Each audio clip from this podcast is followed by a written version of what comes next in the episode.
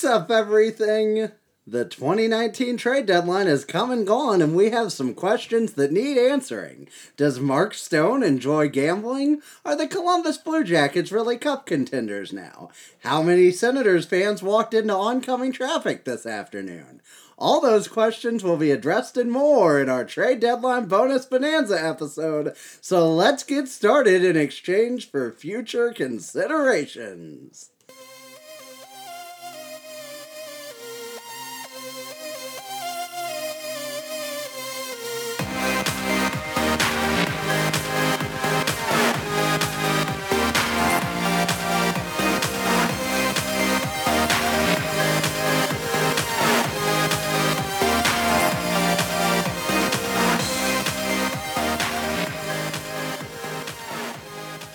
Welcome back, everyone. Welcome to the Two Guys No Cup podcast. It is Monday. Monday. That's very rare for us. It is February 25th, and we are about three hours. Good Lord, have we wasted that much time removed from the NHL trade deadline? Uh, what a day it's been. Not for the Blues, of course. Oh, no, no, not for the Blues, although we'll talk about them. Uh, but for many teams around the league making major moves today.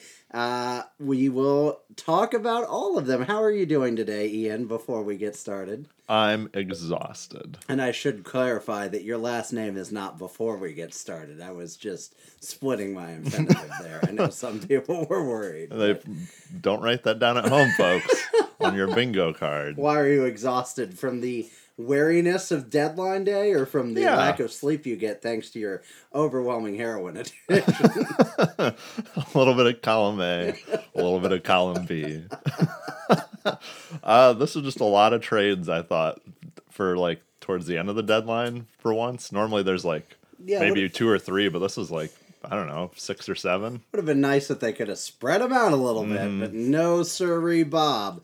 Um, yeah, so our plan is to go through each division, finishing with the Blues in the Central Division. Those of you who um, love our Blues only content may be a little disappointed today because there's not that much to talk about, but that's why it's a bonus episode. Uh, we will do an extended discussion about the Blues and not just say they acquired Michael Del Zotto next. um, but that will be at the end of the episode. So if that's all you want to hear, you can skip forward. But don't do it because we get to get started with the Carolina Hurricanes, the ever exciting Carolina Hurricanes. That good old bunch of jerks.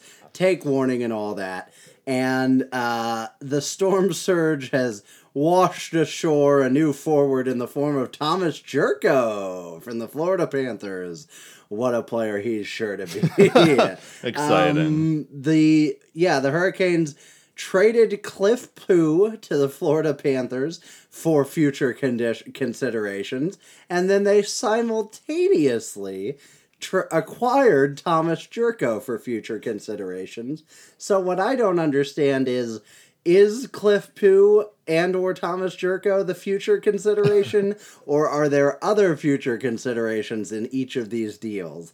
Ian, you're our insider with seven R's. Suck on that, Mike Commodore. So why don't you tell us? I wonder if future considerations they don't have whether they're third round or fourth round future considerations. So maybe they accidentally traded away uh, the same future considerations in both of these.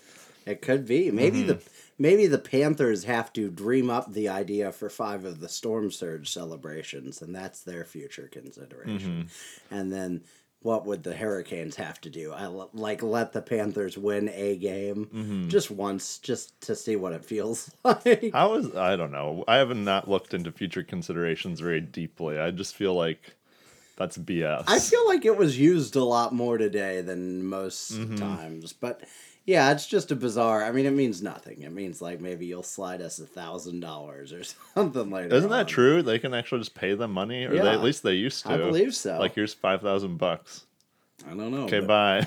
I think that is the case. So the Hurricanes are currently last, the last team in the playoffs, I should say, in the Eastern Conference with 72 points. They're tied with the Pittsburgh Penguins, but do have a tiebreaker.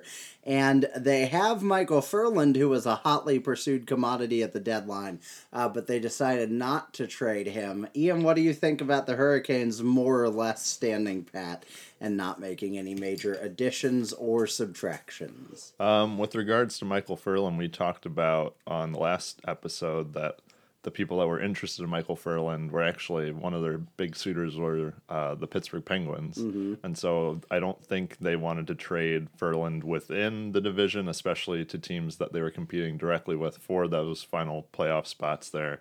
So I'm guessing that's why they held on to him. And as we've seen people on Twitter say, "Oh, this was their trade deadline deal, keeping Michael Ferland because they need him for that push," which sounds lame. I mean, it's fine. I guess it's fine. for them. If the financial value of even making the playoffs and playing two home games is that much, which it probably It- is, yeah, for them it is. Um, there's an argument there, I guess. I don't think you were probably getting, you know, two first round picks or a pick and a great prospect for Michael Ferland. But um, yeah, it's interesting. I think the Hurricanes probably miss the playoffs. I think the Penguins pretty much probably take that last Yeah. spot. But in the East, it is eight of those nine teams getting through yeah. because the drop off after the Penguins is pretty steep, and so they've got as good a chance as just about anybody, I guess, uh, in terms of just being able to hold on and keep that spot. So I can't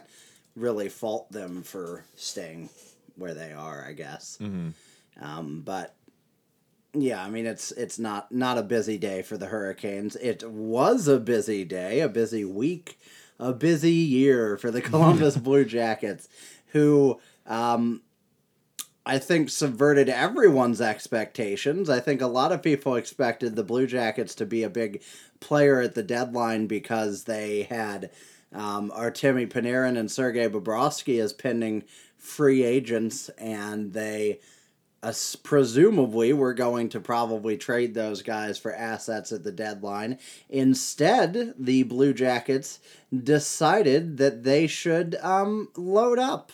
And load up they did by acquiring a haul of players from every corner of the globe.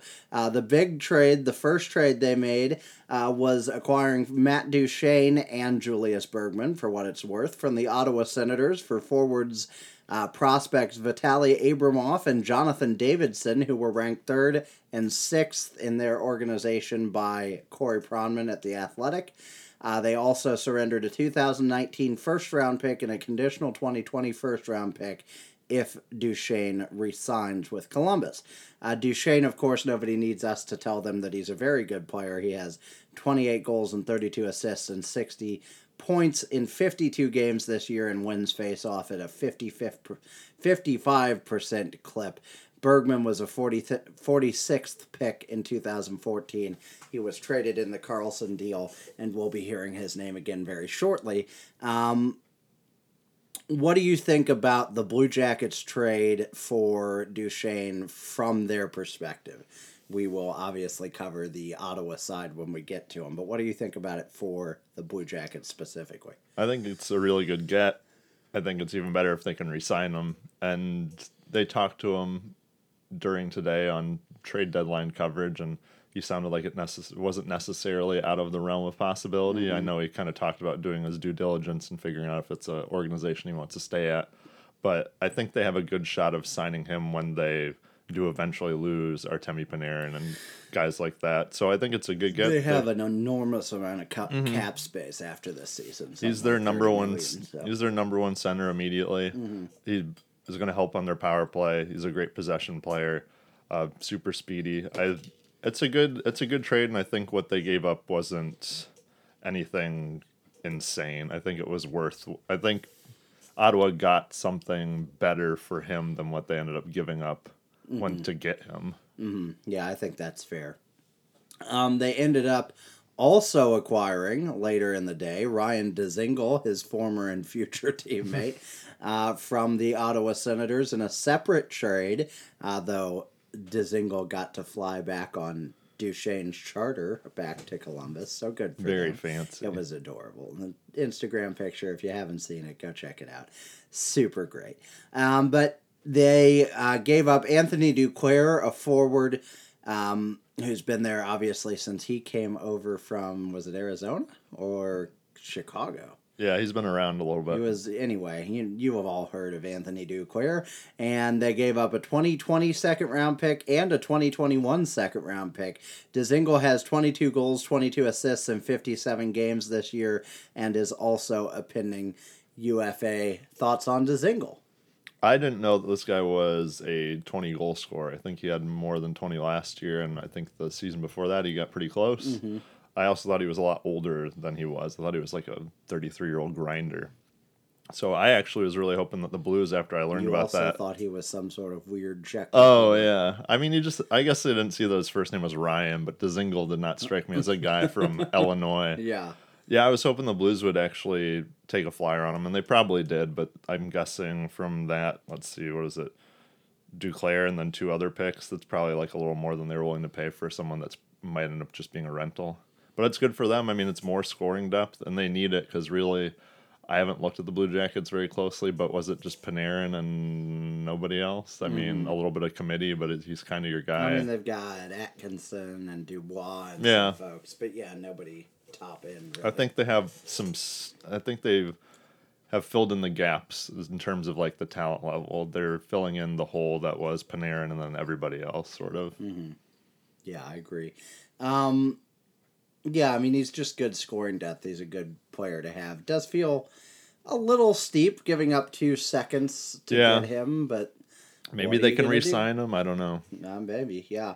Um, they acquired Keith Kinkaid. The Blue Jackets did the early, early this morning, breaking the seal on deadline day officially. Uh, from the New Jersey Devils, he was, of course, the goalie that the Blues shelled when we played the Devils a few weeks ago.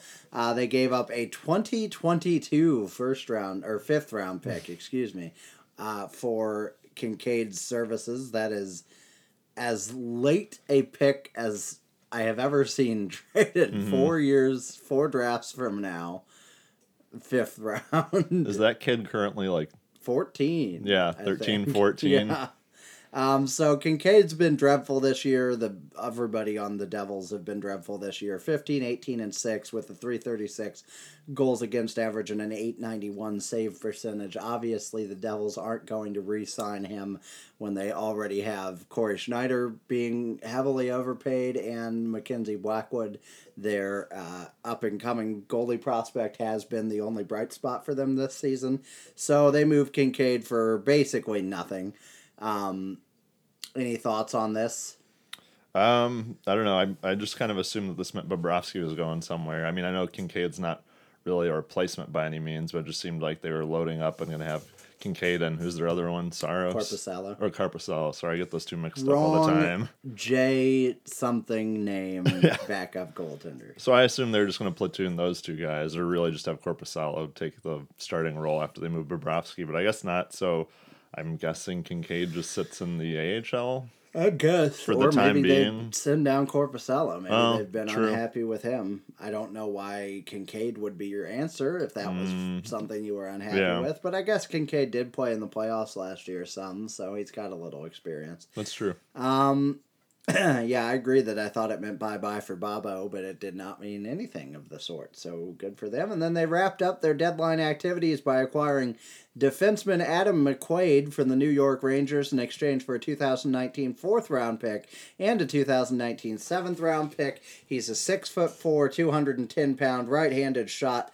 Uh, Physical defenseman. Grit. Thoughts on Adam McQuaid Nothing but grit. and truculence. Oh, so much truculence. truculence out the trunk.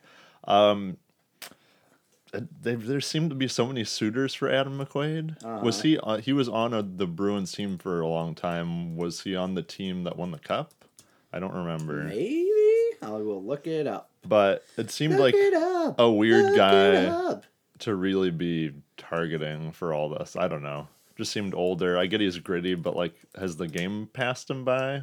They talked an awful lot, and we'll get to it about uh, Erik Gudbranson getting moved today, and a lot of the different commentators are saying how the game has passed Eric Branson by. His type of defense no longer works in the NHL, and I'm pretty sure that's what Adam McQuaid has too. Is slow and gritty and hits hard. And they everyone was really high on Adam McQuaid though, but they weren't so high on Eric Branson. So I'm not entirely sure. I'm sure I'm missing something, but they seemed like the same person to me. But one was talked about with reverence, and the other one not so much. he was on the cup winning team in 2011. there you go, um, answered right there. He won a cup, automatic stock. His first Risen. NHL goal was a game winner against Sala- Yero Halak, and Pierre McGuire once described him as one tough hombre. There he you go. hails from Prince Edward Island, and he's 32 years old. Um, so, yeah, I, I mean, It's good to have for the playoffs when it gets a little more physical. I just thought it was kind of weird how much people were like, "Ooh, Adam McQuaid's on the market." I'm like, I don't care. yeah, yeah, it's it's strange. It, it feels like there's always one guy that um, you feel like you somehow gets a lot of deadline value and just isn't worth it. yeah. whatever that's no business of mine to decide um how many picks how many draft picks do you think the columbus blue jackets have for next season Um, four. four would be two more than they have They only have two. they have a third round pick their own third round Mm-hmm. pick and the calgary flames seventh round pick Wow, they, went all all their in. first round in this trade in the trade for Duchene. Their second round um, was traded on June twenty first, two thousand seventeen, for um, somebody for David Clarkson. Oh, that's the trade they gave up for the um, Knights to take the David Clarkson contract. They traded. They have their third round pick. They traded their fourth today for I don't even remember who that was for. They traded their fifth last June and they traded their sixth last July. So they have two picks. So I would not have wanted my team to manage the deadline like the Blue Jackets managed the deadline this year. To me, it strikes me as a we have to get out of the first round for the first time ever move because we just have to. Mm-hmm. And it's like, okay, good for you, and that'll be a quick financial boost. It won't be good when you don't have a team in three years. And mm-hmm. so they've got a lot riding on Duchene resigning and possibly Dzingel re-signing. Obviously, Panarin's gone. Obviously, Bobrovsky's gone. You didn't recoup assets for either of those guys.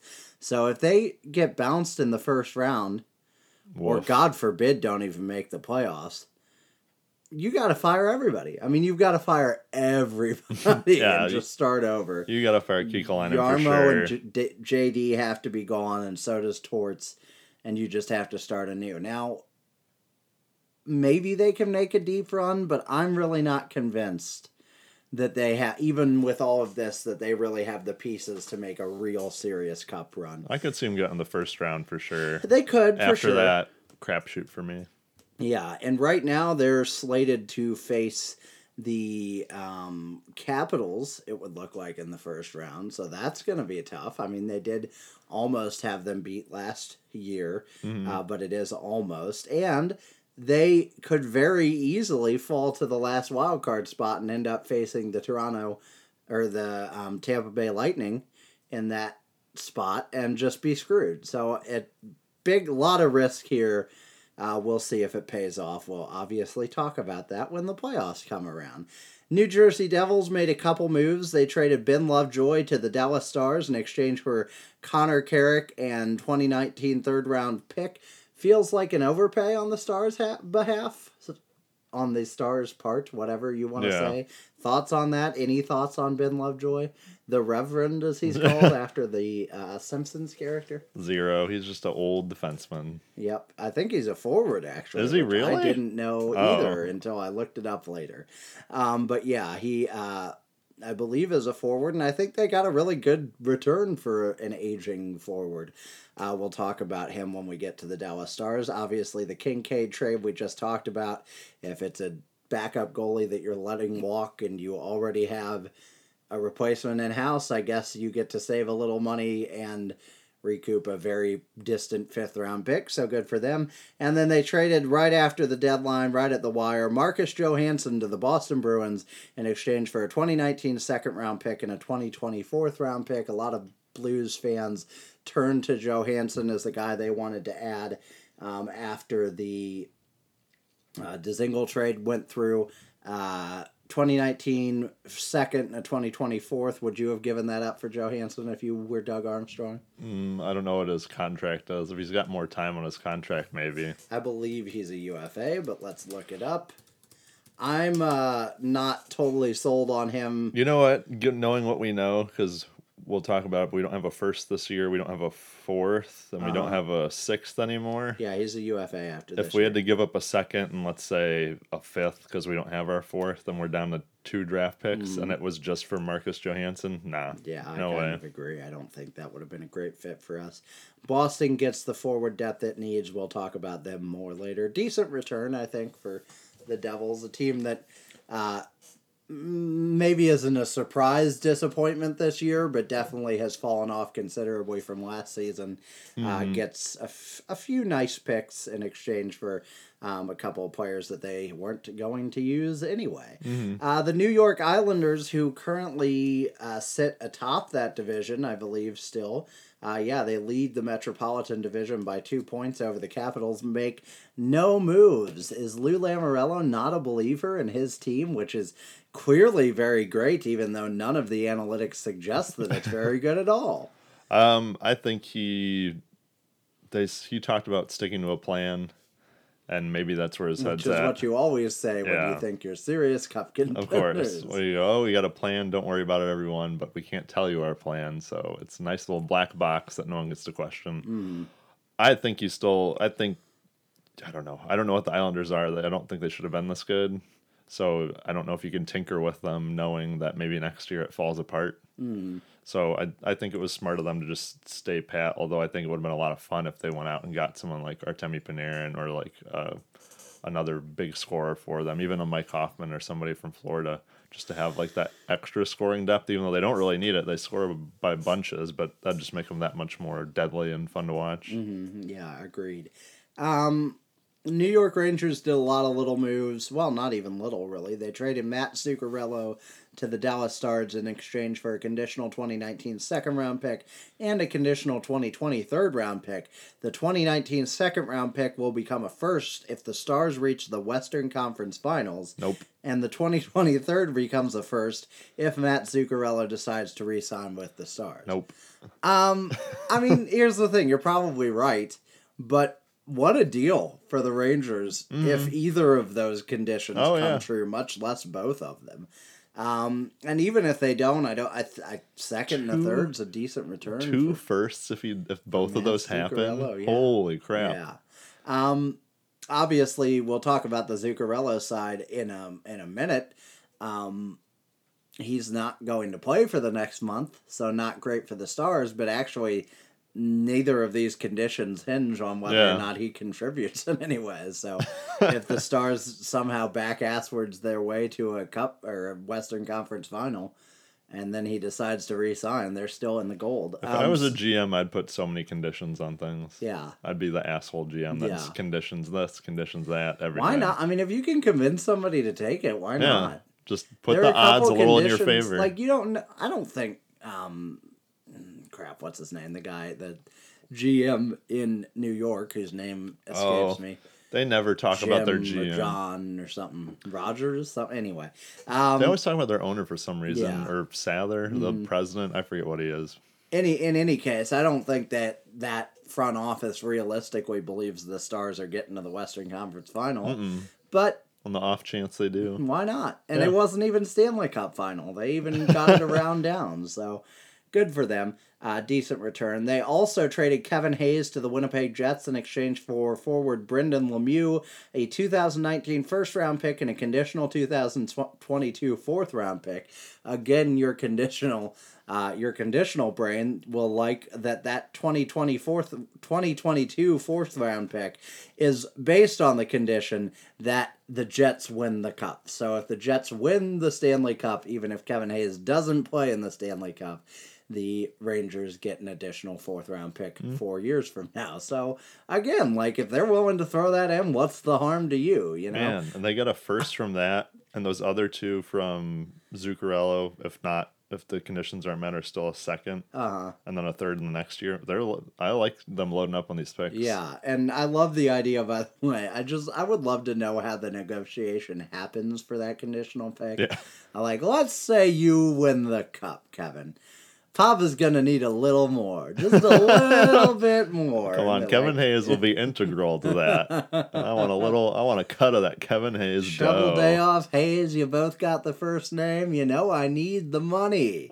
um, that's probably exactly how it went down. Mm-hmm. Uh, Lemieux is almost twenty three, and he has eleven points and a, a plus ten in forty four games this season. Nothing like his father. He's a disappointment to the whole family, um, but he's a pretty good. Grindy, Oh, he is. He is related. player. Yeah, I think his father's Okay. son, but um I mean, I think he's kind of your presence guy and your physical guy. Yeah. and Nothing wrong with that. I don't think it's a real great prospect they got back or anything. But hey, there's a Lemieux in New York, so good for them.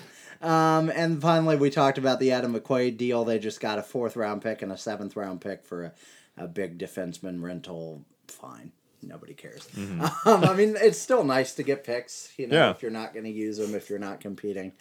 If I was, if I knew I wasn't in the playoffs, I'd trade every UFA that I didn't think I was hundred percent going to resign. You know, get anything for them. Um, speaking of UFAs that you're not going to re-sign, the Washington Capitals acquired defenseman Nick Jensen from the Detroit Red Wings, uh, along with a fifth-round pick from next year from this upcoming draft in 2019, in exchange for Madison Bowey and a 2020 second-round pick. Jensen got a lot of talk leading up to the deadline as an underrated possession and transition defenseman, uh, and I think this is even despite that, really good value for the Red Wings to get Bowey, who is a 23 year old wild card reclamation prospect and a, and um, a second round pick. But the Capitals get Jensen, whom they immediately extend on a four year, $10 million contract. So I think it's a good deal for them. Any thoughts? Um, not really. I don't know. I I didn't know. You're allowed to have no thoughts on Nick Jensen. I didn't know who Nick Jensen was And you and- still don't. until they started talking about him all the time. Like, oh, he's a he's a really good defenseman. He- He'll garner some some uh, attention at the trade deadline. I was like, okay, who's that? and I had to look it up. So I'm sorry. Ill prepared alright. for Nick Jensen. Uh, they also got Carl Hagelin on Thursday. The Washington Capitals defending their Stanley Cup run will be very successful, not successful, or somewhat successful. um, somewhat in that they make it out of the first round, but not successful in that they're not. I, they're not going back to the finals. Yeah, that was a. so. They were very convincing last year. They didn't like luck into anything. I Mm-hmm. mean, that post that whoever hit in the Columbus game, game three or four, they lucked into that. that was a luck, yeah. But after that, they didn't luck in anything. They really earned it. Mm-hmm. But uh, having said that, I do think they lucked into that, and they will never go back. fair. That's pretty fair. Uh, let's move on to the Atlantic Division. Did we miss two on there? Pittsburgh and Philadelphia. Did I miss two in the Metropolitan Division? Yes, I sure did. Um, good on me. Great work, Steven. You're very keeping it high and tight. Only because I was thinking of Philadelphia and the Wayne Simmonds trade. Mm-hmm. Uh, yeah, so Philadelphia trades Wayne Simmonds at the last minute to the Nashville Predators for a, I believe, a fourth round pick in 2020 Conditional 2020 fourth round pick. Yeah. and a uh, player, Ryan Hartman, Yeah. who uh, went from Chicago to Nashville at the price of a first rounder Mm-hmm. last year, uh, which was too much to pay then, and now is moving They to do not do that Philadelphia now. for Wayne Simmonds. We can talk about the the Nashville side of this, which I did write down later. Um, but weird move for Philadelphia, real weird. I mean, They talked about Ryan Hartman being like a, a Philly player, like, and I was like, I don't ever remember that guy being a tough dude to play against. That's what they're talking about when they say that. They're like, oh, he's like a gritty dude. I don't think so. maybe, but like Not that I've doesn't noticed. actually have value.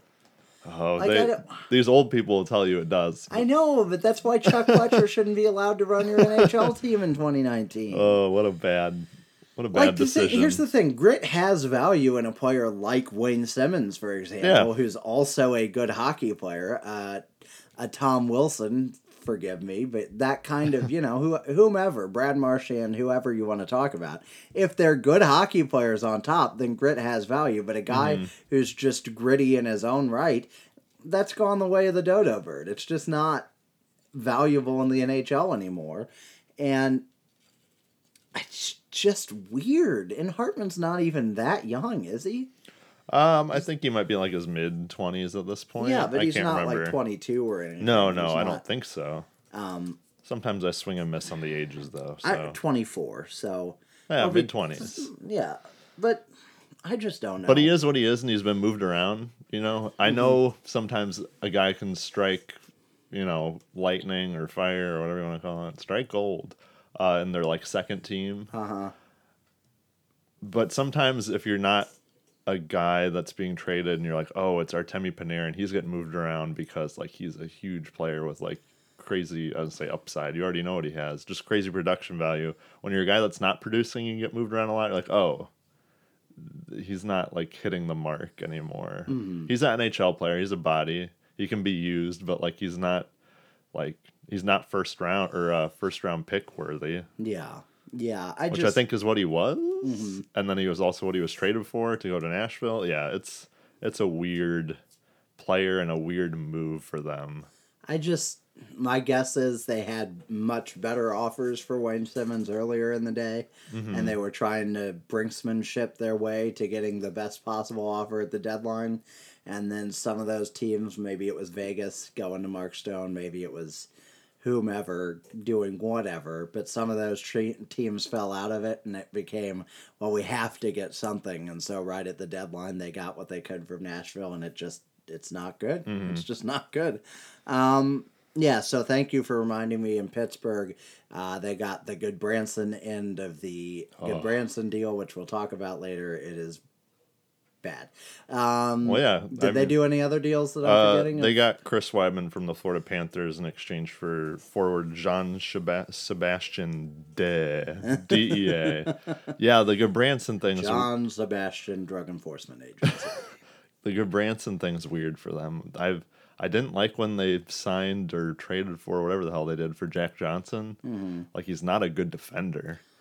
And Gudbranson's like an okay defender, but like again, he is Adam McQuaid. Only people, only the version of Adam McQuaid that people don't like. Uh-huh. The same thing, but they just don't like him. And I like, I I don't know. Vancouver did a great job in the sense that I know fans in Vancouver did not like Erik Gudbranson Mm-hmm. and Tanner Pearson. Even if it's just some forward guy, you know, he was okay in LA when he was there.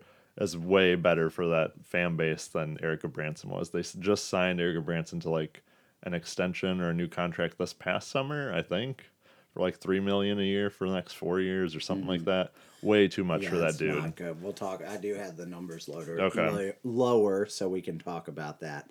Um, yeah. So now we can move on to the Metropolitan Division. Is that correct? Atlantic Division. I'm all screwed up, people.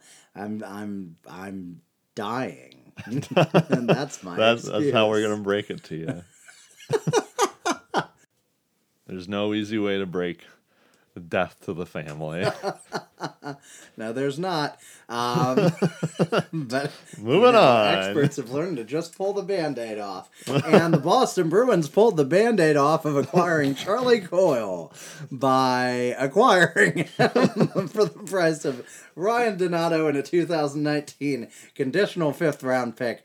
Uh, the Blues got the ass end of both sides of this deal this week, as we'll talk about more on Thursday. Uh, but Charlie Coyle returns to his native Boston. He probably says it just like that. Ryan Donato and a fifth round pick for a player that I believe has one more year on his deal uh, for a pretty good player. What are your thoughts on this deal for the Boston side only? Uh, I like Charlie Coyle. It's a guy that's going to be able to play up and down your lineup. I think he plays center. I probably play center and wing. And while they've had Pasta out for a little bit there, I think he fills in maybe not exactly in his role, but is able to fill in the gap that is everyone moving up to fill in the Pasta gap. So I like what they Coyle, have. the next David Pastrnak. You Yeah. heard it right here Yep. first, folks. Hundred percent, fifty goals. Oh, that was the end of your sentence. Okay. Um, Wow, that's a weird way to end the sentence. uh, yeah, I mean, I think good deal for them. Didn't have to give up DeBrusk. Didn't have to give up Trent Frederic, your superstar. Um, Donato's was a good player. Got got the Olympic bump. Maybe he's from Minnesota because he's American and he's a hockey player. So there's like a 50-50 yeah, shot. flip a coin. Um, we'll talk about him more on the uh, Minnesota end, but a decent little pickup for the Bruins. And then we already talked about the Johansson deal. Uh, Johansson is, you know, a decent. He, he's pretty much the def- definition of supplemental scoring. I think he's generally a 20 goal scorer. So, yeah, that's someone that you can put on your power play or the second unit and fills in on your third or second line. Yeah, 12 goals, 15 assists this year. He was injured a lot last year, uh, but before that he had 24 goals, 17 goals, 20 goals. So yeah, I mean he's a he's a he's a, a supplemental scorer. Yeah. He's as supplemental scorer as they come. Uh, and they gave up a second and a fourth for that, so nothing too terrible. Buffalo Sabres made a surprising move by acquiring Brandon Montour last night on trade deadline eve from the Anaheim Ducks in exchange for defenseman Brendan Goulet and a conditional 2019 first round pick. The condition is that it will be whichever of the picks between the uh, Sharks first round pick and our own first round pick, the Blues first round pick, ends up being higher in the draft, meaning it will be the St. Louis Blues first round pick. Um, but thoughts on this deal for the uh, Sabres? Our friend Anthony Chandra really likes it. Yeah, well, then I like it too. uh, what handedness is Brandon He is a right-handed defenseman, Okay. the same hand as Rasmus Ristolainen. So that's why there were rumors that he was getting shopped around. Although that might have been. Those were before, but then they certainly didn't go away right Mm-hmm. after this. I mean, I I like the deal. I like Brandon Montour. I'm not entirely sure what the Sabres need him for. Isn't their defense at least decent? Sabres needed puck-moving defensemen, Okay. according to an article I read. According to by our other friend Chad DiDomenicis. Lots of friends in the Sabres fan base. Go check out diebytheblade.com. Free plug. That was not paid for. Although perhaps it should have been. Yeah. Guys, we're coming to collect. where's my money? Uh, yeah, I mean, I think Montour is a good young defenseman. He's puck moving. Um, kind of your prototypical. I mean, I don't want to say prototypical like he's going to be a superstar, but sort of your prototypical modern day defenseman where he's not a sieve defensively, but he's a good transition game. Has a really good hero chart, I believe. Um, just he's just a decent right-handed defenseman. They have a wealth of defensive prospects, and Goulet was just kind of a pick a name out of a hat. Which one do you want the most? I may be pr- mispronouncing that, by the way, but it's hockey, so that's almost guaranteed. I think it's- Listen, I'm reading a lot of names I don't know, and it's the NHL. There's like a fifty thousand percent chance I get one of them wrong. I think he's Brendan Guile. I think his theme goes with everything. Mm, Sonic Boom. Uh huh. Got to close this episode out with the Guile theme now. Yep. Brendan Guile giving us our outro theme. Um, definitely not his name. Though. I mean, maybe. Uh, the first round pick. I mean, it's just a good. Montour's just a good player. I think you didn't overpay for him. You kept it from being your own first round pick, which is obviously and unfortunately going to be the best of them once again. So. Buffalo Sabres, their time is coming. They're going to be a really good team here pretty soon. Um, when you said their time is coming, I thought it meant like like the Reaper's coming. the time for the Reaper is coming. uh, they did trade another defenseman, Nathan Beaulieu, to the Winnipeg Jets in exchange for a 2019 sixth round pick. Um, thought they might have gotten more for Beaulieu, who was supposedly on the move for a long time, but this was one of those kind of right under the wire uh, pick, one right under the wire trades. Uh, any thoughts on Nathan Beaulieu? I know you've got lots of thoughts on Nathan Beaulieu. He's a left-handed shot and 26 years old. Uh, was he ever on the Canadiens? He was for a long time. Okay, that's all I know. He once had 24 assists in 74 games. He was a minus 19 last year, and he's played 30 games.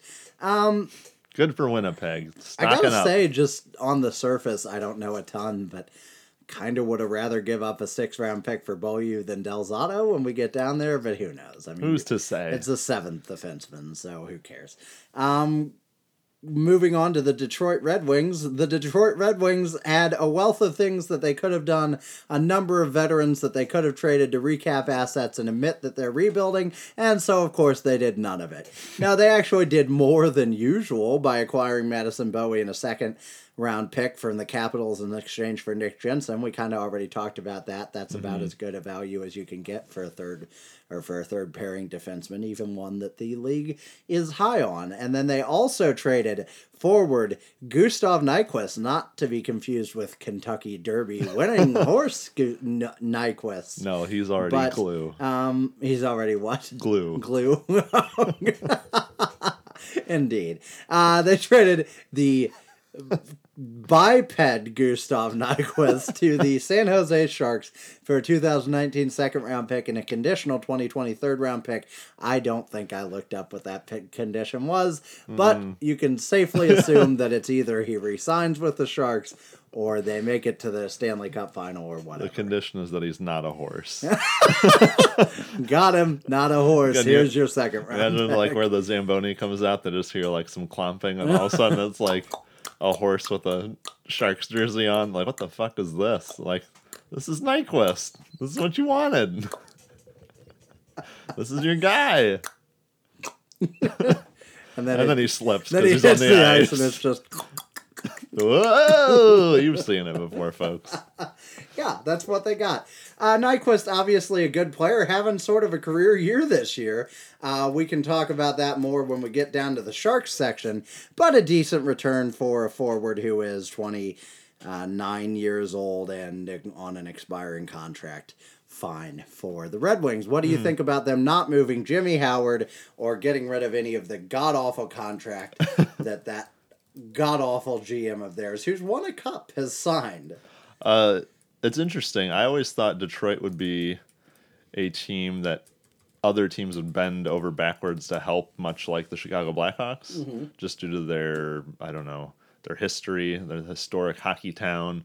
But no one seems to. It seems like Detroit has made their bed and now they must lay in it with these awful contracts. And I'm guessing Jimmy Howard just resigns there. How old is he? He's like 35, 34. 34. Probably like a two year deal or something to stay there. They didn't make the ceremonial uh, Thomas Vanek deadline trade. Oh, I know. they It's didn't sad. trade Niklas Kronwall, which is fine. He's 38. What's he going to get you? They're probably going to give him way too much money to stay another year and do a retirement tour. And uh, they didn't trade Howard. And of course, they didn't trade Frans Nielsen at four more oh, years for $5.25 million, or Justin Abdelkader at five more years for $4.25 million, or Darren Helm at three more years for $3.85 million. Yikes. Yikes. Oh my God. Best of luck, Detroit. Wow, that team. Did I? Oh, did I mention Danny DeKeyser four more years at five million dollars? You didn't. Or Mike Green two more years at five point three seven five million dollars. Oh, Uh, or Jonathan Ericsson two more years at four point two five million dollars. wow, I get it now. I think I get why this team blows. Wait, how about Trevor Daley two more years at three point one six million dollars? And they like signed that like last year. Yeah. Or how something. Oh, How about yikes. Jonathan Bernier three more years at three million dollars? Is that their backup? Yep. Wow. Okay. What a team. Jesus. Um, let's move on to the Florida Panthers, who did a lot of little shit. Um, they traded uh, with the San Jose Sharks. They acquired forward Vincent Praplan or pre-plan or Praplin for uh, future considerations. They acquired forward, or they traded forward Thomas Jurco to the Carolina Hurricanes for future considerations. they acquired forward Cliff Pu from the Carolina Hurricanes in exchange for, drum roll please, future considerations. Uh, and they also uh, traded the aforementioned Jean Sebastian Dea from the Pittsburgh Penguins in exchange for defenseman Chris Wideman. They were giving up Chris Wideman and got JSD. And they acquired a 2020 third round pick from the Colorado Avalanche in exchange for Derek Brassard and a conditional 2026 round pick. Um, aside from all the future considerations, and by the way, um, the Sabres doing their very level best, or excuse me, the Panthers doing their level best, the Hurricane doing their level best to remove all the record of the Jeff Skinner deal from their memory banks by trading Cliff Pu, whom they acquired in that deal. Uh, but any thoughts on these deals for the Panthers? Or actually, no, because no one should have thoughts on these deals. No. Any thoughts on all the stuff they didn't do that they were purportedly doing? Mike Hoffman stays with the Panthers. He has a year left on his deal.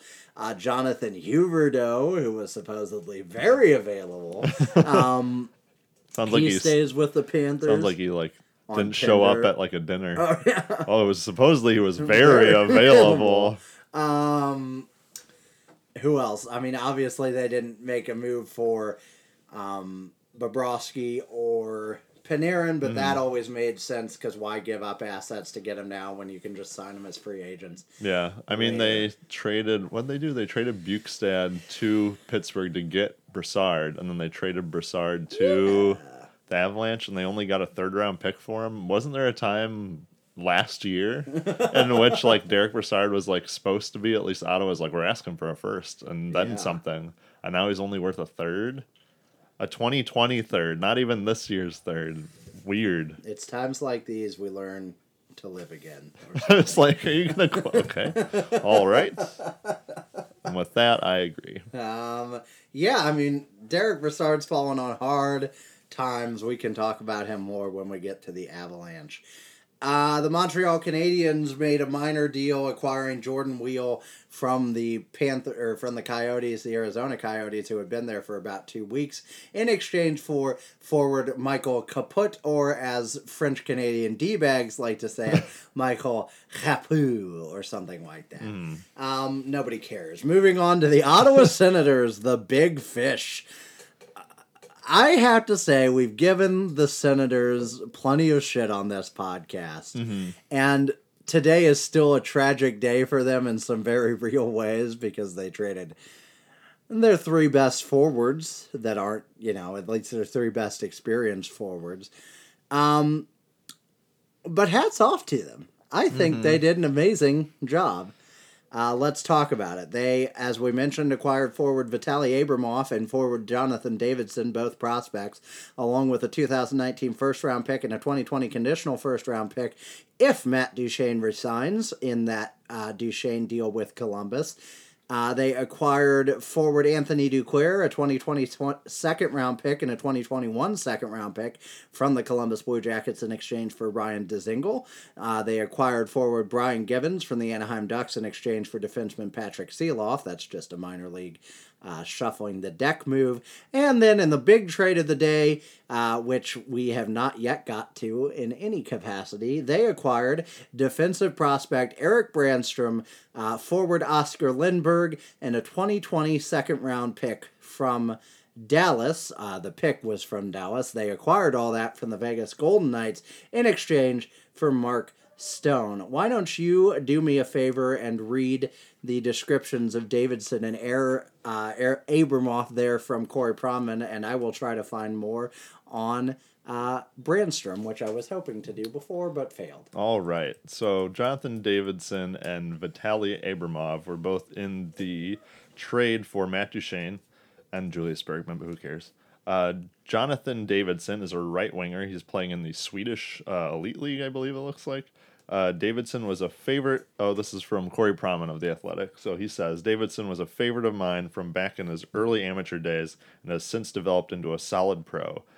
He does a lot of things well. Davidsson is skilled, makes plays, and has good speed. Despite being a smaller player, I've seen him over the years be a decent penalty killer, and I like his work ethic. I think despite offense and I think despite offense and skill being his calling card, there is reasonable questions if he has the dynamic traits at his size to be a legitimate NHLer. He's trending well and has put himself in the conversation. Any conversation, this conversation. Um, that's interesting. I didn't really know all that much about him. I remember hearing his name before, but I think there's another Davidson in the league too. So I think I was probably thinking of that one. And then there's Vitaly Abramov, left winger, playing in the QMJHL, which is an awful league. Just kidding. It's a fine league. Anybody can score in the Q. Let's see if he's over a point per game player. I'm sure he is. For the third straight season, Abramov was a top player in the QMJHL, although he didn't give a great World Juniors. The former QMJHL MVP has a ton of skill. He makes highly skilled dekes at a fast pace and does so consistently. Abramov is also a quality goal scorer who can score from mid range and isn't afraid to get to the dirty areas. He's also a top level playmaker who makes unique plays. His warts are that he's small, not a real speedster, which isn't ideal at his height. He has a decent work ethic and energy level, but his game off the puck will be a major question as he turns pro. And to be fair, that's like almost every like skilled forward that's in junior, especially the QMJHL. We've kind of alluded to in that league, everyone's almost a point per game player or more. There's like zero defense over there. I'm not entirely sure why that's the case, but it just seems to be. It's I think it's still a good get for the Ottawa Senators.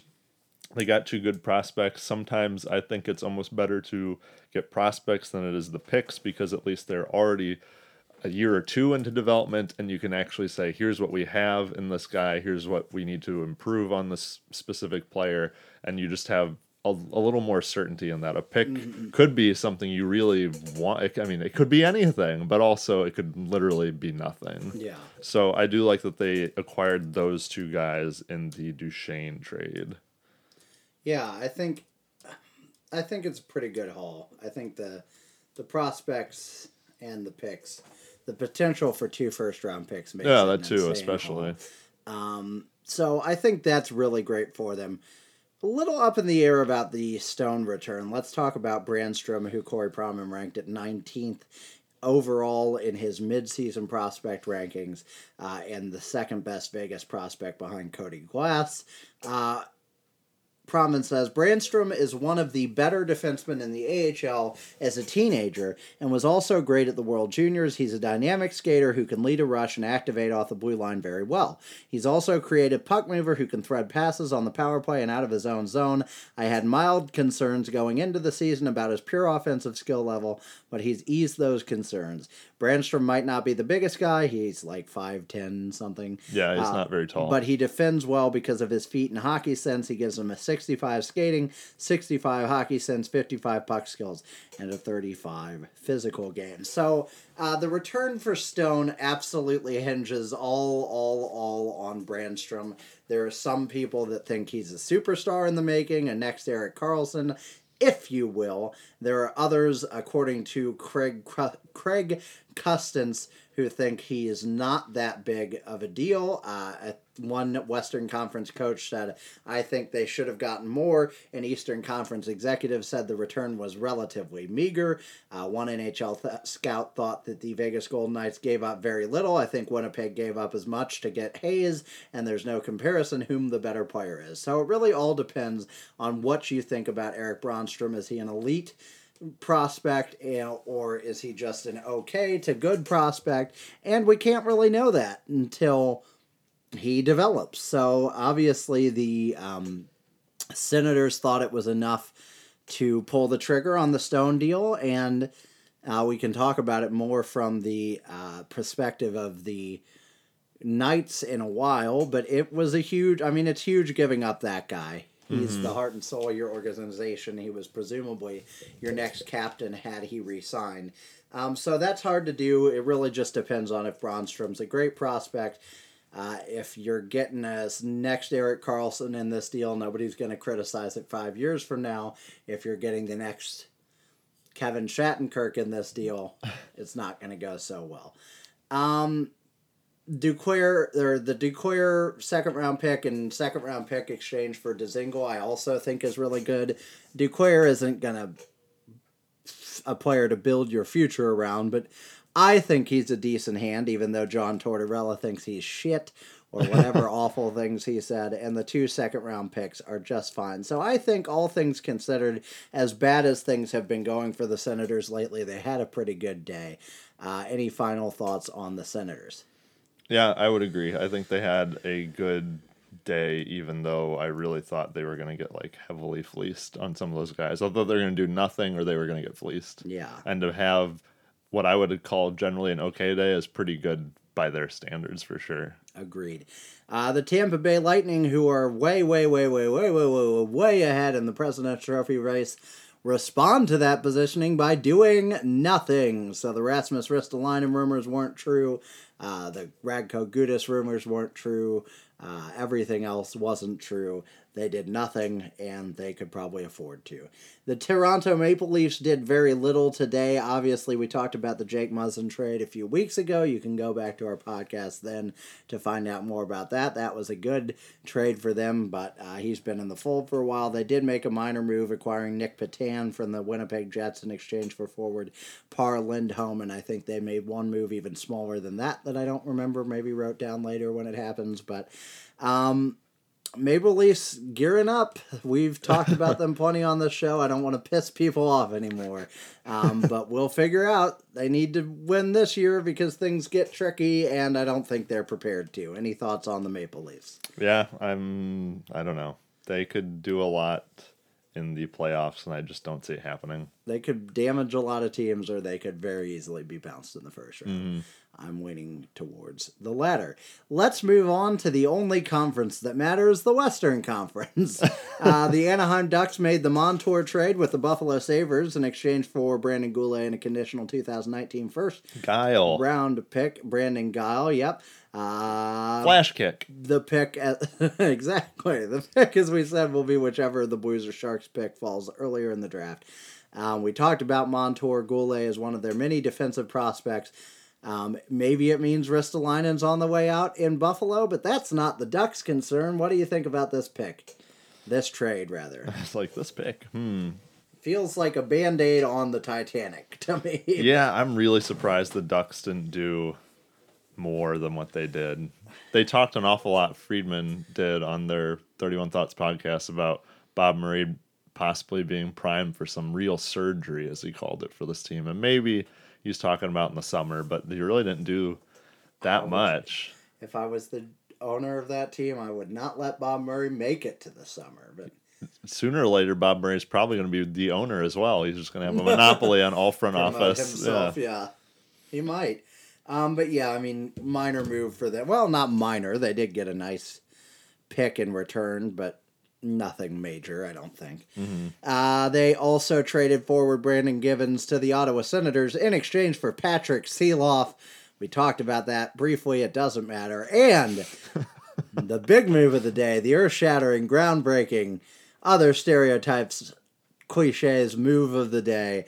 Michael Del Zotto traded to the St. Louis Blues in exchange for a 2019 sixth round pick. I think I didn't actually see what year the pick was Yeah. because TSN hasn't reported it yet. Presumably 2019. We'll talk about that when we get to the Blues later. They got a pick for a body. Good for them. Good for them. The Arizona Coyotes made that Jordan Weal uh, for Michael Capu trade. Um, not a big deal. No. Nobody cares. Calgary Flames traded to acquire Oscar Fantenberg from the Los Angeles Kings in exchange for a conditional 2020 fourth round pick. He's a left handed defensive depth player who's played 47, 46 games for the Kings this year. Not a big move. Bigger question is how do you feel about the Flames not making any bigger moves than this? Um, I think they needed to. I don't. I think that team looks really good, but is still like a Real piece suspect. Mm-hmm. away or two. Just like something to put them over the top. And the fact that they didn't, and the fact that Vegas did, and San Jose did, just makes me. I was willing to go into the playoff race thinking Calgary was a favorite of mine to come out of the Pacific, and I don't know if that's the case anymore.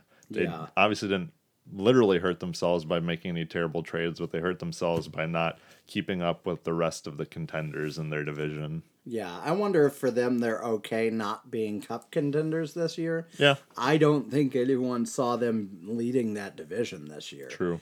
And so I wonder if they're all right kind of figuring out whether Dave Rittich as their goalie is a real deal and what James Neal is. Speaking of real um, deals, yeah. Speaking of real deals and just kind of letting it percolate.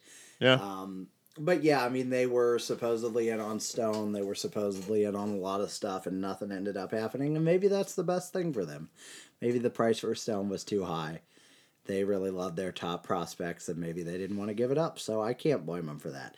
Uh, the Edmonton Oilers made no moves because why, why would they need to? nobody wants their garbage. Um, the Los Angeles Kings made that Fantenberg trade, got a fourth round pick for a depth defenseman. Pretty pretty good, I'd say. Honestly. yeah, I'm surprised um, there wasn't more moves out of LA. If we traded Jordan Schmaltz for a fourth round pick today, I would have been pretty keen on it. So, uh, no big deal for them. Sharks, the San Jose Sharks were big movers.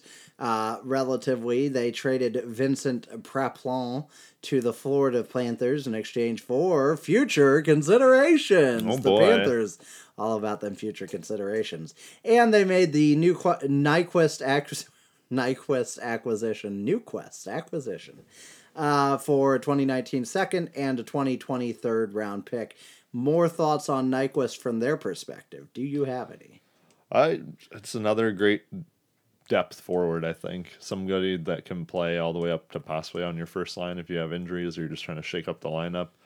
I've always thought I've wanted the Blues to get Gustav Nyquist, at least in the past when we've been looking at supplemental scoring. We do love Swedes here in St. We Louis. do, and uh, he was great in the Kentucky Derby, so you know you can't Great. fault him there. What a what a speedster. What You a- like you like an athlete that can do two sports. Yep. Uh, do you think his nickname is Horse? Hey, horseface. what? He is having something of a career year this year with 49 points in 62 games. His previous career high for a full season was 54, and he has 16 goals and 33 assists. So it's been a good year for Nyquist. Maybe you're getting the right player at the right time. Really rounds out a top nine there that has, you know, Hertl and Couture and uh, Pavelski is on fire this year. And And underrated. and and underrated, constantly underrated, so criminally, criminally Mm. underrated. Nonstop. Um, Kane, Evander Kane, and Thornton and Timo Myers really good there, and now you add um, Nyquist to that mix. Mm-hmm. They've got Karlsson and Burns. The one thing with the Sharks is their goaltending has been trash this year, yeah, I, and you can't. I don't think they're. I don't think they're a serious contender if Martin Jones is as bad as he's been. Mm-hmm. I'm still.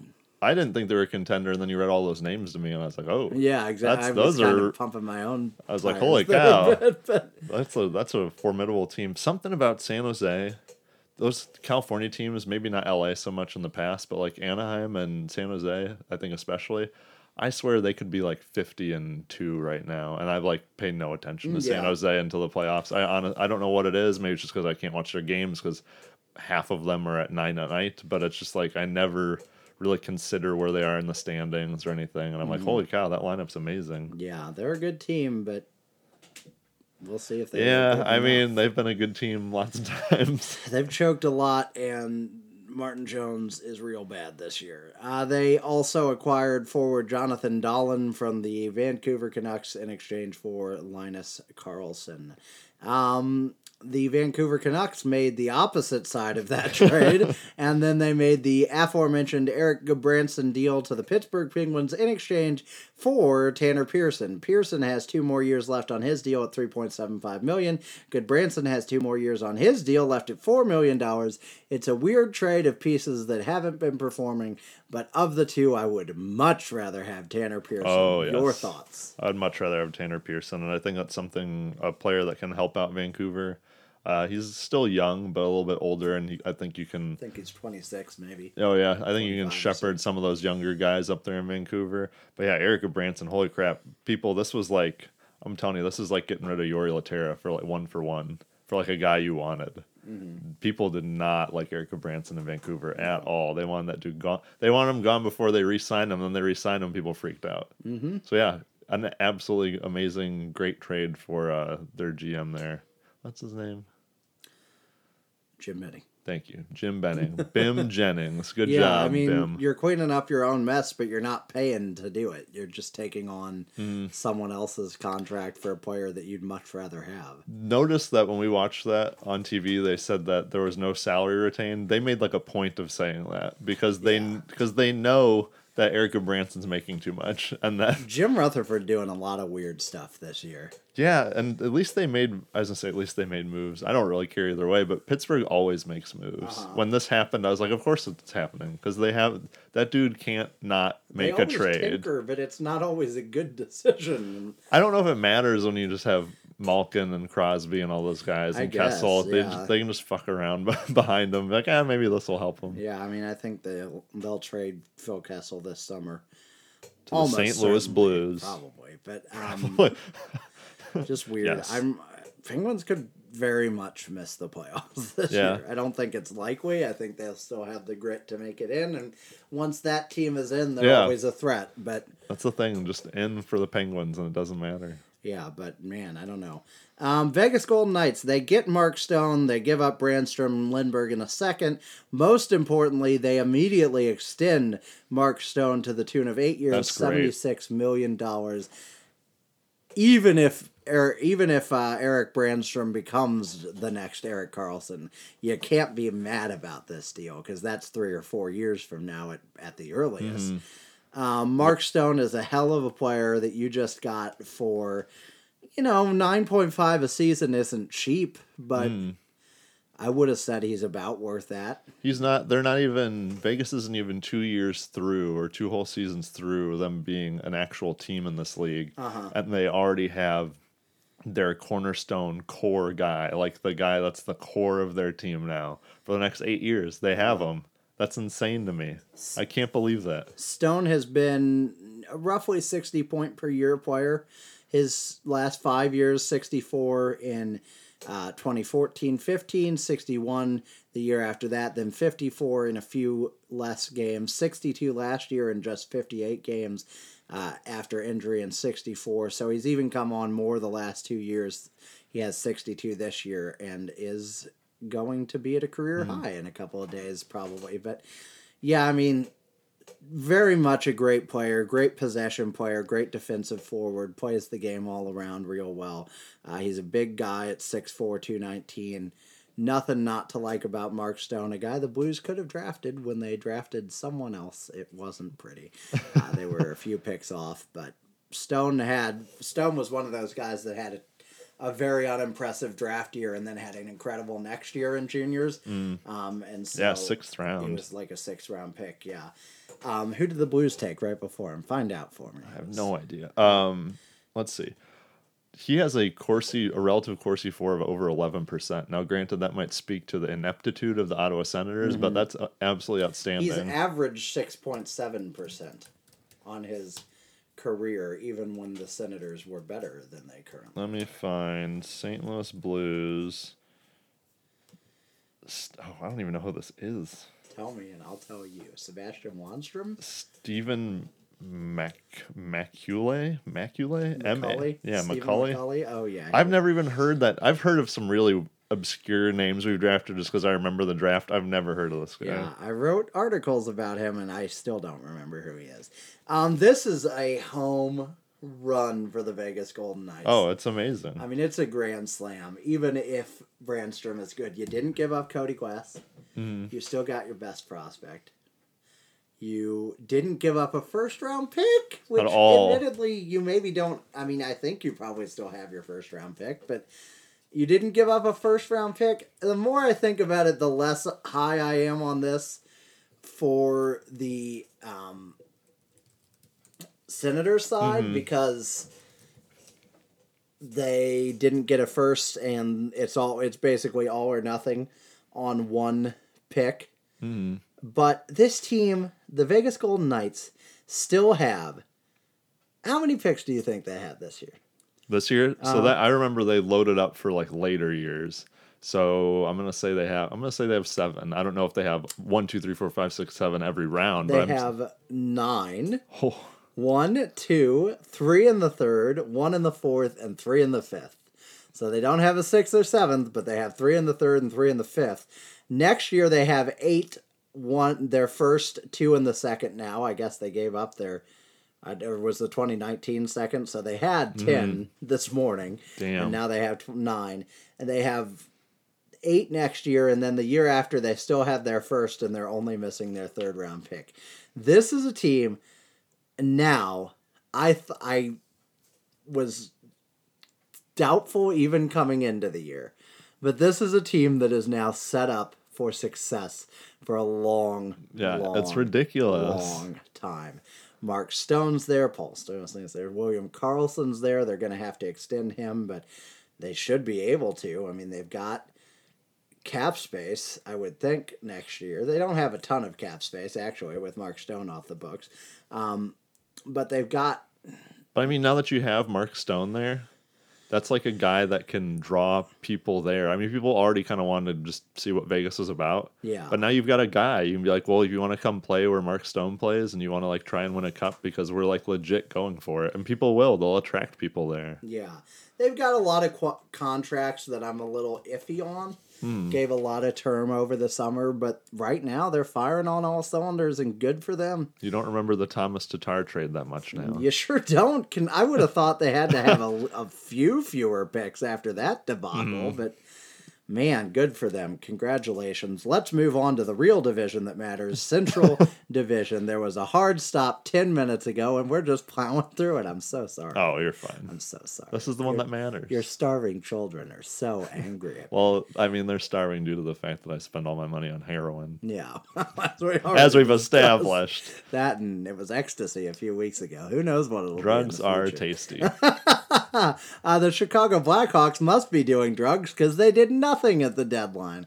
Are they buyers? Are they sellers? Who knows? Because they're back in a weirdly speculative playoff position. Don't worry, this Are summer. they actually in the playoffs right now? I don't think so. Looking it up, it's right here. They are not. They are. Are they dead last in Uh, the they are five points back again. They're not a playoff Oh. team. Um, No, this summer they'll try and get they are dead last in the Central. so. Marcus Kruger or somebody that's not currently a Blackhawk that was on the team. Oh no, they'll, they'll get Ryan get Hartman. Panarin They'll back. get Ryan Hartman back. There you go. That's the call. That's the answer. Stupid. Uh, stupid. Uh, the Colorado Avalanche made that minor move, acquiring Derek Brassard and a conditional t- 2026 round pick from the Florida Panthers for a third round pick. Honestly, I think this is an all right move for the Yeah. Avalanche. Third, maybe a little bit of an overpay right now, but He's going to be their second line center, Mm-hmm. which I don't know if that's a good look, but I mean, it's it's one of those people where he's the player that says, "I want to be a second line center," and this team says, "We're going to give it to you." But in the grand scheme of the NHL and how hockey works, I don't know if he is a second line center. yeah. Bednar has been messing with the first line a little bit, which I wouldn't be in favor of, but it's gotten them going in the right direction. And so he's maybe going to get to play with a Rantanen or a Landeskog. And fine, go for it. Um, I don't think, you know, anytime you're talking about giving up something less than a second round pick, you're not wagering your future on an addition, you know. Yeah. It's just fine. The Dallas Stars made a couple of moves. Oh, poor Dallas Stars. um, they acquired Ben Lovejoy from the New Jersey Devils in exchange for Connor Carrick and a 2019 third round pick. When we started this podcast, we discussed some of these teams once, and then you get back around to them, you forget the storylines that are still waiting for you.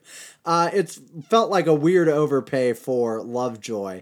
He had a 30. He's 35 year old years old. He is the first New Hampshire native to win a Stanley Cup which he did with, I believe, the Penguins. Mm-hmm. Uh, but good for him. Beyond that, not a lot of highlights to his career. I mean, hey, he's 35. He's still playing in the NHL. He must be doing something right. Mm-hmm. But to give a third round pick, like if you're asking me, would I rather give up a third round pick and a young, decent defenseman, even if Carrick's never more than a third pairing guy, for Vin Lovejoy or a third round pick for Derek Brassard, I would gladly take Brassard. Yeah.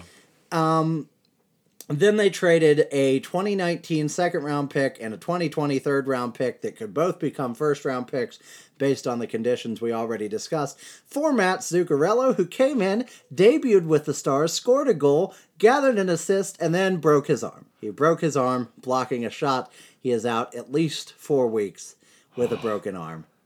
The the tragic like I feel bad for the Stars, whom I loathe, whom I mm. actively dislike.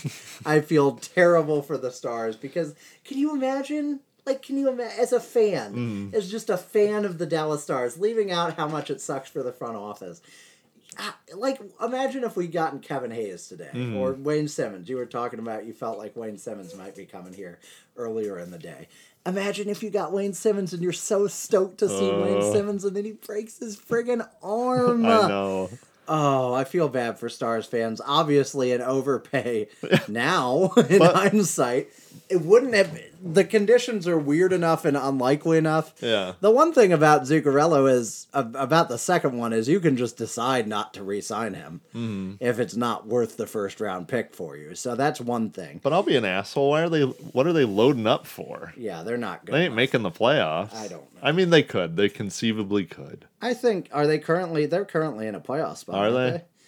Um, yeah, they're in the first wild card spot, but they're two points ahead of Colorado. It seems like a. And by the way, don't sleep on the Coyotes, man. They're four points back. They're three points back, mm-hmm. and they're fighting. They're fighting. It just seems like a lot to give up for one guy that I'm just gonna guess you don't resign. Mm, yeah, that's a pretty safe guess. It feels like. Uh, yeah, I mean that whole team this season, since Jim Lites' contract at least. Whoa, breaking news. Eric Staal agrees to a two year contract extension with the Minnesota Wild because why not continue to rot in you know what mediocrity? Are they next? Let's just go right to these guys. Let's do it. Because Jesus Christ. like I I think this is the I think we can do winners and losers at the end a little bit off the top of our heads, but I think these are like clear losers in this. The Minnesota Wild today or even just over this trade deadline. Yeah, yeah. Go ahead and why don't you go ahead and walk yeah. through who? So earlier before the trade deadline, they acquired Victor Rask from the Carolina Hurricanes in exchange for Nino Niederreiter. That didn't work out. Dagger them by taking them back that far. Yeah, just friggin' dagger. That didn't work out. Uh, they acquired defenseman Brad Hunt, former Blues defenseman, and a 2019 six round pick from the Vegas Golden Knights in exchange for a conditional 2019 fifth round pick. All right, that's great.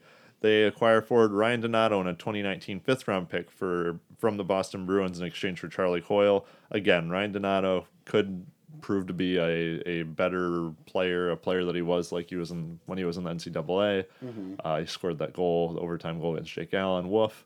Um, but I don't. I still think Charlie Coyle is the better player. I'm assuming the Wild just didn't think they'd be able to re-sign him next summer. Then they acquire. This is the big one today the Minnesota Wild acquired Kevin Fiala from the Nashville Predators in exchange for Mikael Granlund. Uh, Mikael Granlund, who's like come into his own and is now like a what is he at? He's like at a 40, 50 point player currently. So like could be like a sixty Granlund? point. Yeah. Oh no, he's like a sixty. He's sixty player. right now, or he's sixty point player total. But what's he at right now on the on the, oh, season? On the season? Yeah, yeah. yeah. Like so yeah, fifty. But you're right. That was the better the better way to say. He's a sixty point player and they exchange him for Kevin Fiala, who's an okay winger. Is he a winger? Yeah. Yeah, it's yeah. it's baffling. Like I know they want this to do something. Is baffling. Yeah. That's the perfect word for it. I do not understand any part of it. Literally, literally, literally the only player, if you'd asked me about the Minnesota Wild and said, who do you hang on to if you're the, the GM? Mikhail Granlund, Matt Dumba, and Devan Dubnyk, depending on how old he is. Everyone else, to me, is expendable. That team is so mundane and so average top to bottom. And you get rid of your one possibly great player Uh, for a somebody prospect. Like if you get an, if you got an Eeli Tolvanen, who's like a top prospect in the league, that's still not enough for like an established top six winger with a year left. Like he's the he's not Mark Stone, mm-hmm. but he's the best player on any term that moved. Mm-hmm. And it's just baffling to me. I mean, it that was such a good word choice because I don't understand it. To me, he had 67 points last year. He had 69 points the year before that. And the year before that, he was coached by Mike Yeo, so he was irrelevant. but after that, literally as soon as Yeo left, this guy becomes a superstar. yeah, he's going to be amazing for Nashville. I really think. He's a little disappointing this year. I mean, what, 49 and 63 games? He's probably on pace for 60 Yeah. points instead of 67. But that's like the whatever. team he's Yeah. on too is a little disappointing. Yeah. Um, oh my god, dude! No part of me understands any part of their like thinking. they need to get rid of older guys, really, and but they can't get rid of them because the contracts are so bad. and because they keep offering them Yeah. new contracts. So just to get slide this in here before I forget, two year deal, AAV of three point two five million dollars. Now Staal's been fine for them. hmm If he wants to stay there, that's not the deal that's sinking the ship. But you could have traded that guy today too, or whatever. And uh, I don't know why if I'm him I'd stay up there. It's probably because it's hockey, the hockey state, the state of hockey. Pierre LeBrun is also reporting, as is Michael Russo, that a deal between the Wild and the Flames fell through today Hmm. that would have sent Jason Zucker to the Flames, who's the other player you should keep. Who's the who are playing? Who's playing up that lineup? Who are the guys filling those gaps? I will look it up. I will look that. To me, and this is a very loose comparison, especially this season, but just bear with me here. This is like when a Blues fan would say, "Well, I really want to get rid of Steen or Maroon or Bouwmeester." Or you know, guys that are just hard to move because they're either older or their contracts are screwy and too much, or you know, all of the above. And instead, Armstrong goes, "I know what I'll do. I'll get rid of um, David Perron this year. We'll just get rid of him. We need to get rid of somebody. People are asking for it. We'll get rid of him because we can't get rid of anybody else. And it's like, no, don't just get rid of people to get rid of them. Address your problems. I don't know what Kevin like. That's the other thing. There it's stupid to get rid of Michael Granlund. He's younger, but like, How much younger than. I mean, Granlund's about to turn thir- 27. okay, I think Fiala's like 23. And listen, Fiala's been adequate. He's 22. Okay, So he's a lot younger, and he was once a really good prospect, but he has 32 points in 64 games this year. He shattered his leg against the boards against the Blues that one time, which I'm sorry, until they develop into something, if somebody has a major, major injury like that, I'm not just saying, well, they were a good prospect. Robby Fabbri. Um, I just, I just don't understand this. I do not understand it. That's He such, had 48 points last year. I just, I just, I don't get it. I don't get it at all. I do. and not. Granlund could play center. He was a center for them. Yeah. And then I don't know if he'll play that So, Nashville. so their lines were Greenway, Eric Staal, and Jason Zucker on the top Mm-hmm. line. Uh, Zach Parise, Mikhail Granlund when he was there, and Pontus Aberg on the second line. Ryan Donato, Joel Eriksson Ek. Joel Eriksson Ek? Yeah, Right? yeah. Eriksson Ek in any case. Luke Kunin on the third line. And Foligno, Eric Fehr, and Brown, don't know who, on the fourth line. You've got Suter and Parise. You can't do anything about those contracts. You should still. I mean, here's the thing about those contracts: they're not great, but with the cap continually increasing, they're not crippling anymore. mm has actually been. His, this is one of his best years since being traded this year. So, just what are you doing? I don't know what direction they're headed. They've They're going young, but it's not like a good Greg young. Pattern being, and I realize Dumba's still hurt, but they've got Greg Pateryn being a second line defenseman, a second pairing defenseman. Just nothing is going right there. That is the Ducks and the Wild to me, and congratulations and the Oilers, and congratulations to Ottawa because you removed yourself from this conversation. Those are the three teams that are as badly managed as I can imagine an NHL team being right now. Just a disaster and rudderless, just totally rudderless. They have no di- direction. And at least two of those markets sh- should be like just Broncos thriving. Yeah. and Anaheim is at least part of LA. You Mm-hmm. know, just- oh, yeah.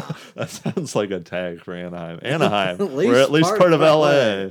Uh yeah. So, good lord, did you get through all of the? Oh, they acquired a 2027th round pick, the Wild did, for the Winnipeg Jets in exchange for Matt Hendricks. And like, Donato's a good player.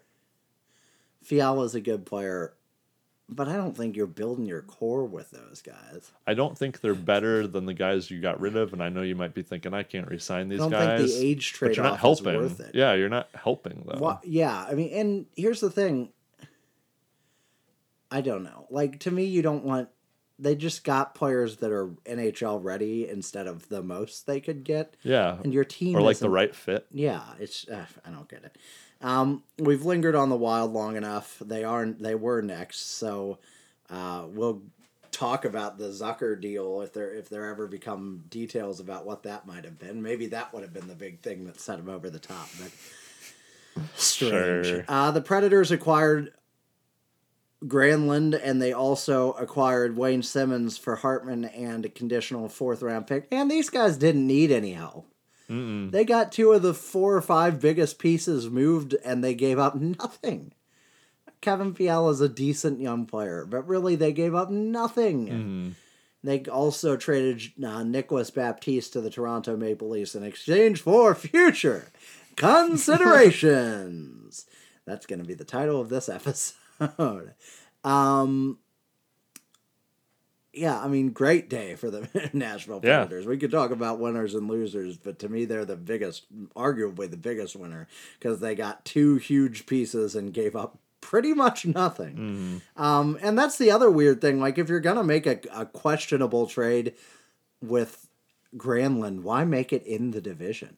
I know. Like, maybe you know those guys can't afford to re-sign him in two years, but they could have won the cup twice by then. Mhm. Um, so yeah, great day for the Predators. The Winnipeg Jets do a lot of little stuff, a ton of little stuff, and one big move. All of these came through right at the deadline. I don't know, like physically, I don't know how Kevin Cheveldayoff bended bent time and space to his advantage to make all these moves come in right under the wire. Six blackberries. Uh, but he, he acquired Alex Broadhurst from the Columbus Blue Jackets in exchange for future considerations. that guy's having a hell of a day. future considerations. He's going all over the place. Uh, you, Lieutenant future considerations. uh, he acquired Par Lindholm from the Toronto uh, Maple Leafs in exchange for Nic Petan. We talked about that. He acquired Bogdan Kiselevich from the P- Florida Panthers in exchange for a 2020 tw- 2021 seventh round pick. He acquired Nathan Bellew from the or Beaulieu, however, from the Buffalo Sabres in exchange for a sixth round pick. He acquired Matt Hendricks from the Minnesota Wild in exchange for a 2020 seventh round pick. And then the big move of the day, acquiring Kevin Hayes from the New York Rangers in exchange for forward Brendan Lemieux, 2019 first round pick, and a conditional 2022 fourth round pick if they win the cup. This is the only move we need to spend any more time on. Um, Hayes has been compared in a lot of ways to the Stastny deal last year. Um, similar sort of What a center- lofty comparison. yeah, exactly. Similar sort of center who can slot in, win you some face-offs. Actually, he's not that good at face-offs, um, but get you a lot of points. face-offs. Forty-two points, fifty-one games. I liked him. I would have been fine if the uh, Blues had gotten him. He's a good player, and he's 26 years old from Dorchester, Massachusetts. Thoughts on Kevin Hayes going to the Winnipeg Jets? Uh, just Paul Stastny 2.0. I do wonder if they, I don't know if they actually re-signed him though this time. Maybe, Finally, I yeah. feel like they've been looking for a second line center since Paul Stastny left, and they were looking for that before they got Paul Stastny. So might as well pony up, maybe trade a few guys and actually get your second line center. Could He's be. 26 too. I mean, that's prime time. Like, get it done. If you want to be competitive, get it done. I agree, and I think they. I mean, they did get better, but weird ways to get better. The Mm-hmm. Yeah. A's move is fine though. Um, and finally, let's let's get on. Ooh, the big fish. 90 minutes into this massive, wonderful episode, let's get on to the big fish, the St. Louis Blues. Silent day for the Blues, and then right at the deadline, you hear them say, TSN, the St. Louis Blues have acquired. Your bowels drop out of your stomach, your esophagus drops out of your throat, your jaw drops to your kneecap, and then they say, Michael Del Zotto from the Anaheim Ducks in exchange for a sixth round pick. Now, in a vacuum, whatever. You're giving up a sixth round pick. You're getting a depth defenseman. I thought we needed a left handed defenseman. I was hoping we'd try and get one who could play on the first line and not the fifth pairing. Um, but what are you going to do? Del Zotto is fine. He was once a much better offensive defenseman who's now uh, Chris Butler level or a little better. Uh, he was on that Pee Wee team with Pietrangelo, Tavares, and Stamkos, though, so maybe there's chemistry there. Maybe they're good friends. Maybe that means something to the team. Maybe he'll play on Pietrangelo's pairing. Wow. Um, Uh, but in any case, I mean, it's in a vacuum, it's a fine move. Do you have any thoughts on Del Zotto specifically? Specifically, no. Okay. Uh, I like his name. With everyone else, I I agree. With everyone else, but the Blackhawks getting stronger in the Central Division, are you satisfied with what the Blues did today? Uh, I guess not, but not like I'm not like pissed about it. I just think that they, I don't know. I felt like they were going to make a depth move for forward, and not depth like fifth line, sixth Marcus line. Johansson depth move. Yeah, like a, yeah, like a third line person because I do think sometimes that when Steen's not as reliable, or maybe Pat Maroon's not as reliable, or you get injured and we're hoping to go to the playoffs and injuries are going to bound to happen, you just want someone that can step up. And while we do have some depth forwards in the AHL and roster expands, we can play Kyrou, and we can play Blais and guys like that uh, up in the lineup. I did kind of I was kind of hoping for maybe a little bit of a veteran guy, you know, not someone that's going to come in and take over the locker room, but I don't even know who that would be anymore. But yeah, we were looking at Marcus Johansson, um, even a, a Dzingel, just some depth mm-hmm. scoring because it seems like we kind of need it here and there. So I'm a little disappointed we didn't do that, and like I'm sure you'll talk about here, I'm just a little disappointed, even more so because other teams that we're hope. I mean, we're hoping to compete for the Stanley Cup. This seems like a team that now that they're on the upswing, we are a little more hopeful about it. I don't know if this is like our year to win, but it's not a first round exit year anymore. I'm hoping. That's the thought process of how well this team's been playing.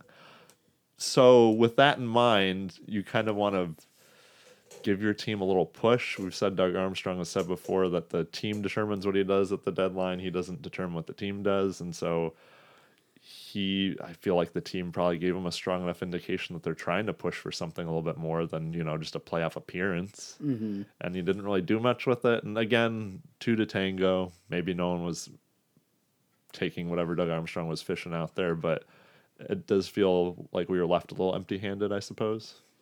Yeah, I think that's the only thing. It stings a little bit in comparison to what the rest of the division did. You and I were both fine with them standing pat a week ago. Obviously, a month ago, we were talking about throwing everything overboard and starting a whole new team. So, in the grand scheme of things, you're fine to stay pat. I'm really glad they didn't give up uh, Kyrou in a mm. panic move. I'm very glad. I'm glad as well that Kostin and Blais and mm. whomever are all still here. I mean, listen, you're going to trade some of those guys sometime. There's just not enough space. Yeah. And you're not in the right spot to try and make those guys your future. But, um, I mean, you're just not. You're not rebuilding enough to just say, okay, you guys all four start now, and mm-hmm. you're the core. Um, I think not this the way you summer, did with like Backes and Perron Yeah. and those guys, but I think the summer is where you'll see. They said that on the deadline coverage. Like, I guess maybe in the past deadlines were a thing where you were already starting to rebuild your team at the deadline and change your team's makeup, even if you were on the inside or on the outside of the playoffs, but it does seem like now that's where the draft is, um, or even you know at UFA. So I feel like the Blues will see what they have in the playoffs. They'll address their needs this summer, and there are needs we've talked about. They probably need a left-hand defenseman that can play top pairing minutes. Um, I would still think they need depth scoring, and we've also talked about, despite the fact that they've looked really good, exceptionally good, um, the last couple of weeks here, even more than a couple, you know, four, four or five weeks here. I don't know. Maybe you do. You look at your core, a la Minnesota, not with the same results, but you just go, "Is this the core that's going to get us there, or do we need to start tinkering?" And I guess by tinkering, I mean carefully blowing it up Yeah. Um, because you just, I don't know, I don't know. I'll say I won't go too far off the rails here, but if they, if this team makes it in the second round and bows out real quick, or anything less than that, that 11 game winning streak is really cool, but that's not enough for that second round bow out with no sort of fight or anything less is showing me you got to think that this team was what it was at the beginning of the season and you need to start figuring stuff out. Yeah. Um, So I'm willing to give them the time to figure that out is what I'm Yeah. saying. So why don't we talk about that a little bit, not to dwell on it too much because we'll have plenty of time. Uh, the one thing I will say, the Del Zotto move probably bad news for Carl Gunnarsson's health. The lack of other moves probably good news for Brayden Schenn and Mm-hmm. David Perron's health. And in fact, I think uh, we sent down Kyrou and somebody else, Blais maybe. Kyrou and Blais and a defenseman, Butler. So possibly, I mean, obviously one of those is for Del Zotto, but uh, Mm-hmm. Rutherford speculated that you're going to see at least one of those guys back real soon. Uh, so that's good, and we can see what this team is when it's fully loaded and headed in the right direction. But the Blues have a ton of questions this offseason. They need to decide if Berube's the coach or if somebody else That is too. coming in. Mm-hmm. They have prospects that they need to decide if they're going to clear a spot for them. You know, Kyrou needs to be playing in the NHL next year. So mm-hmm. either you got to commit to giving him that playing time, or you got to make value of him where you can. I I'd don't say, think yeah. he's he's a point per game player in the AHL right now. I don't think he needs to stay down there. He's I got think nothing left to prove. next year he needs to be playing at least half of his games in the NHL, like for it to be not mismanaged. If he plays 40 or more, I say, okay, they're giving him a really good shot. Mm-hmm. But anything less than that feels like they're Yeah, kind of jerking him around. closer to sixty, but Yeah, yeah, yeah. Um, they don't have a first round pick. You talked about left handed defensemen. They've still got huge questions at goalie. What's Binnington going to cost? Mm, true. Can you get rid of Allen? Do you keep Allen as Binnington's backup? Do you? No, I was going to say do you give Allen another shot, No. but no. You Um, do you trade Allen for? Do you have to give up assets to trade Allen? Do you have to buy out Allen? And if you get rid of Allen, what are you bringing in for? Are you looking for a backup? Or are you trying to demote Binnington to backup? Huge questions there, which will be answered in large part by how Binnington performs the rest of the season and into the playoffs. Uh, Pietrangelo is on an expiring deal. Are you extending him? If you're not, you need to trade him this summer. I don't think. I just don't personally think you should keep him around to walk. Does he only have one more year or Yeah, two? one. Oh, okay. year. Yeah, Oh, God. Oh, man. yeah, yeah. It could This, be dark. this, ne- this next full year is just going to be. and then, listen. If you want, I'm all for extending him. I know a lot of people will not be. Mm-hmm.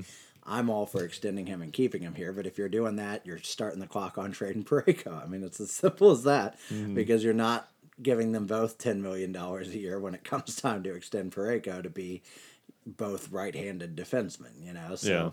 Um, and I'm not saying Pietrangelo will get 10 million, but you're crazy if you're thinking he's getting a lot less than that. I Mm. would think eight He was getting, yeah. by eight is kind of the minimum. Mm-hmm. Um, forwards, are you clearing space for your young guys? Are you bringing back Maroon? Probably not. Are you? You've got way too many bottom six guys. Mm-hmm. Are Schenn is expiring after the year. Are you trading him? I think probably you are I'd say most likely. but we'll see. Lots of questions there. You have Binnington, Fabry, Sanford, Barbashev, Sundqvist, and Blais, and Edmundson as restricted free agents. You have Butler, Del Zotto, for what it's worth, Belmeister, Gunnarsson, and Maroon as unrestricted free agents. Seventeen point five million in cap space. I would think you can sign all of those restricted free agents depending on how much Edmundson costs for. You should still have ten million ish to play with. Um, ten to seven, somewhere in there, seven to ten million to play with after signing all those guys.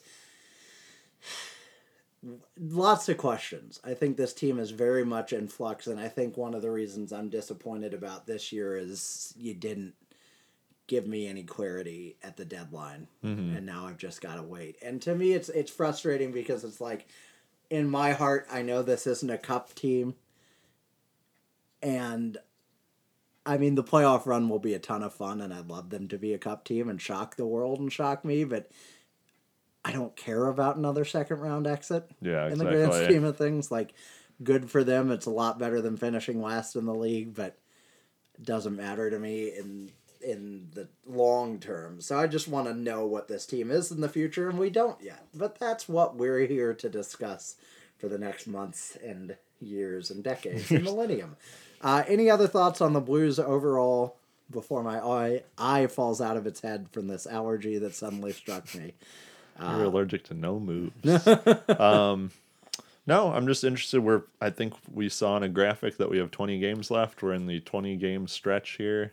Uh, don't be fooled that Much that's discussed. yeah. Well, well, that's what I mean. It sounds like you know not that many, or it sounds like a fair amount of games, 20 whole games, but we're almost in March here pretty soon, and then you only have I think one week or two weeks in April, a week and a half that you play.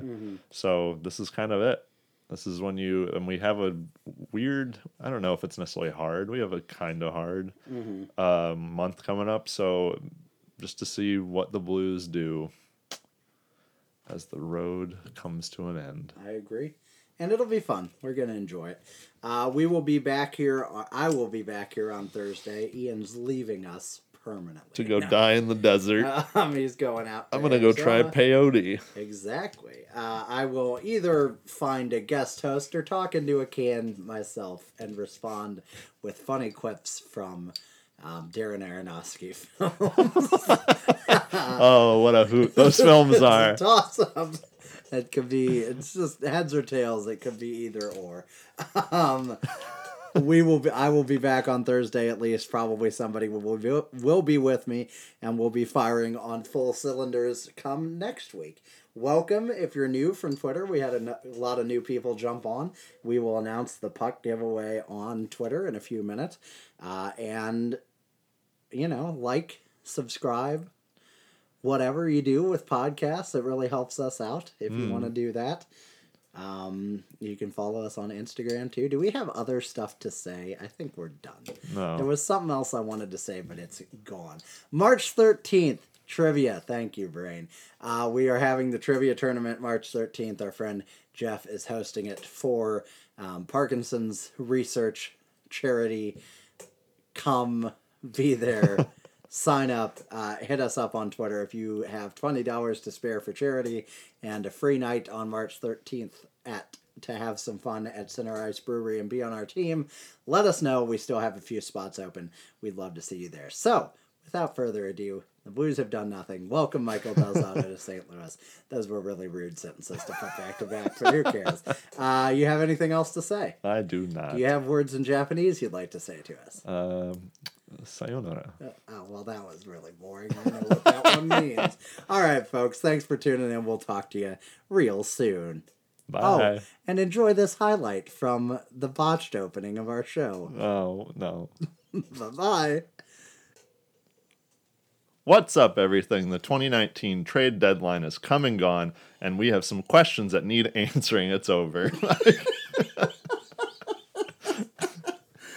I'm not doing it anymore. Fair enough. Fair enough.